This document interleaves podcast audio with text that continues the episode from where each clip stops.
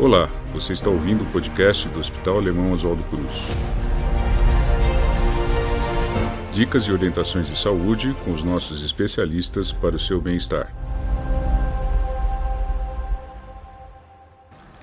Olá a todos, eu sou José Lito Brandão, sou diretor médico do Serviço de Hemoterapia do Hospital Alemão Oswaldo Cruz.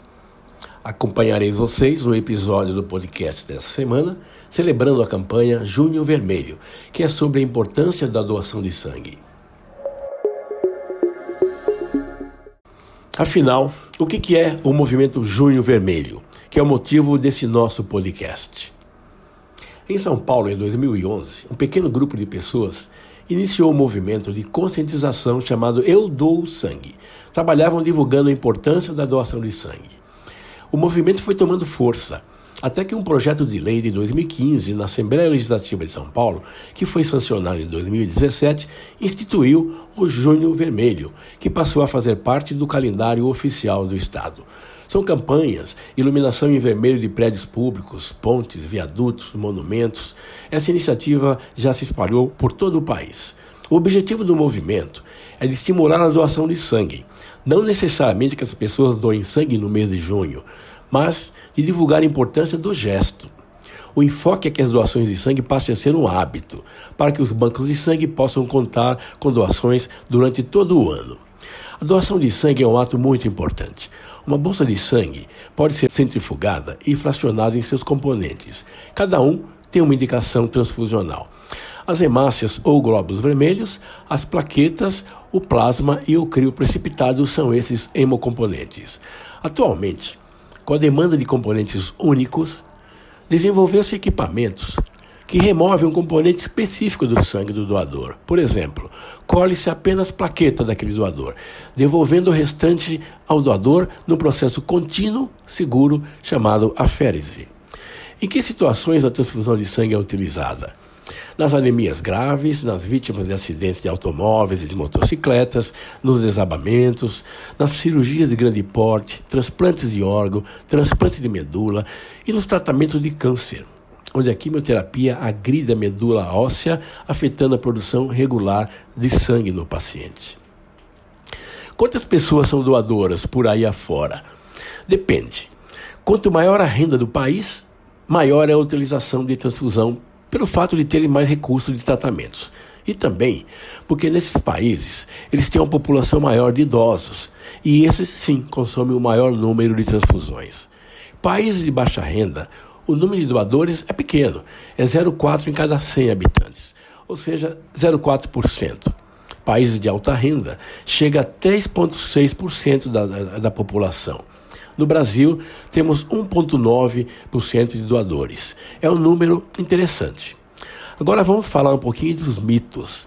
A doação de sangue é segura. O material utilizado é descartável e é mantido o distanciamento entre os doadores. Faça higienização da poltrona antes da doação, usa-se álcool gel, máscara e etc. A doação não prejudica a saúde, pelo contrário, traz um bem-estar emocional para o doador. Não engorda e também não emagrece. Não vicia, não obriga a outras doações, não causa dependência. Quanto ao medo, ele é infundado. A introdução da agulha na veia é praticamente indolor. E qual é o intervalo e o número de doações por ano?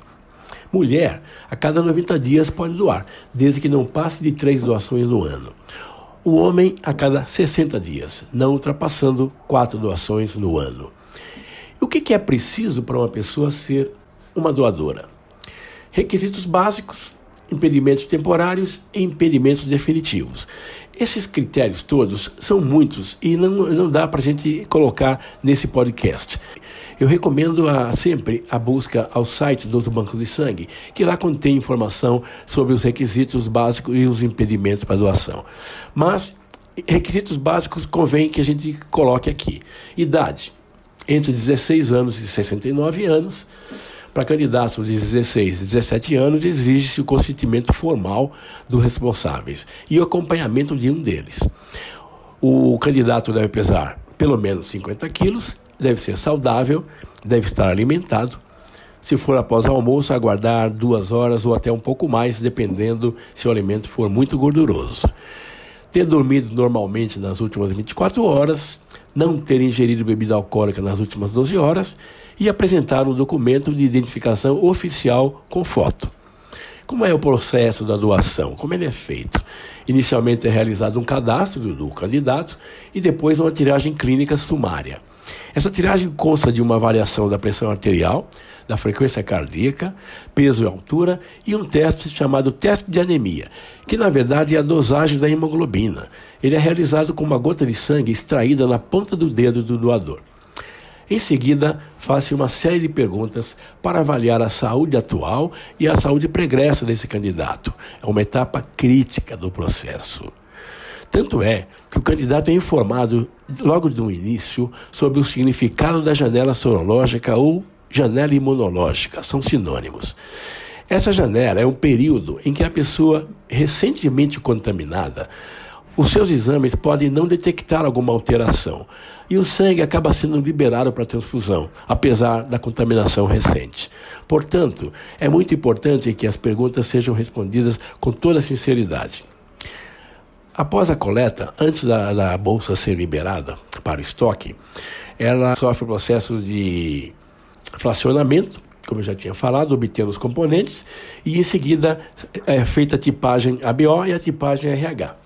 São realizados exames sorológicos para hepatite B, hepatite C, doença de Chagas, sífilis, HIV e HTLV. Os critérios de doação, posso citar alguns exemplos que são exemplos de impedimentos temporários. Esses eh, critérios eles são determinados pela Anvisa do Ministério da Saúde. Mas como exemplo podemos dar alguns. Os demais convém que a pessoa consulte mesmo o site ou ligue para os bancos de sangue. Infecção pelo novo coronavírus. A pessoa deve aguardar 30 dias após completa recuperação da doença. Sintomas de gripe ou resfriado ou diarreia a menos de uma semana não deve doar sangue. Grávida não deve doar. Se teve parto, aguardar 90 dias. Acupuntura. Depende. Se a agulha for descartável, pode doar depois de três dias. Se não tiver certeza que ela tenha sido descartável, convém aguardar 12 meses por segurança. O mesmo é válido para tatuagem, piercing ou maquiagem definitiva. O prazo é de seis meses, se, se a, a, o candidato tiver certeza absoluta que o material é material usado foi descartável, inclusive a tinta. Caso tenha alguma dúvida, por prudência, deve-se aguardar 12 meses. Não pode ter viajado para a região amazônica ou região de malária nos últimos 12 meses. Quanto às vacinas, depende do tipo. Deve-se aguardar de 48 horas até 30 dias, exceto a vacina contra a raiva, que deve-se aguardar um ano. A vacina contra o novo coronavírus, a Coronavac, por exemplo, após 48 horas, se a pessoa estiver bem, ela pode doar sangue. As demais vacinas, a pessoa deve aguardar sete dias. Quanto ao tratamento dentário, vai depender da complexidade do procedimento. Procedimento simples, a inaptidão é de apenas 24 horas, mais complexos até 30 dias, dependendo do procedimento. As cirurgias também vai depender do porte. Exemplo, procedimento endoscópico, endoscopia, colonoscopia, procedimento cirúrgico endoscópico, deve-se aguardar seis meses para fazer doação de sangue. E há fatores que levam à inaptidão por 12 meses, principalmente aqueles relacionados a comportamento sexual. Por exemplo, Portador de doença sexualmente transmissível deve aguardar 12 meses. Ter feito sexo com um ou mais parceiros ocasionais ou desconhecidos também aguardar 12 meses. Relação sexual com pessoa portadora de infecção de transmissão sexual também aguardar 12 meses. Ter feito sexo por dinheiro, aguardar 12 meses. E, caso tenha recebido transfusão, o período de inaptidão também é de 12 meses. Certos medicamentos podem levar à inaptidão temporária. A maioria é de impedimentos temporários. Um ou outro é impedimento permanente. Já existem alguns procedimentos, algumas doenças, que os impedimentos são definitivos. Nessas situações, a gente recomenda também que se consulte o banco de sangue para se informar sobre elas. E para encerrar, algumas considerações. Ninguém está livre de precisar de uma transfusão de sangue. Ninguém está livre de sofrer um acidente, de passar por uma cirurgia em que a transfusão seja indispensável. Nesses casos, há que se contar com a solidariedade humana, pois não há nenhum substituto para o sangue. O hábito da doação é uma atitude cívica que deve ser estimulada desde a educação básica. Quanto aos critérios, eles são muitos. Portanto, minha recomendação é que antes de se dirigir a um banco de sangue, se informe sobre os critérios. Até lá! Acompanhe o nosso podcast e confira outras dicas para a sua saúde e bem-estar. Para mais informações, acesse hospitaloswaldocruz.org.br.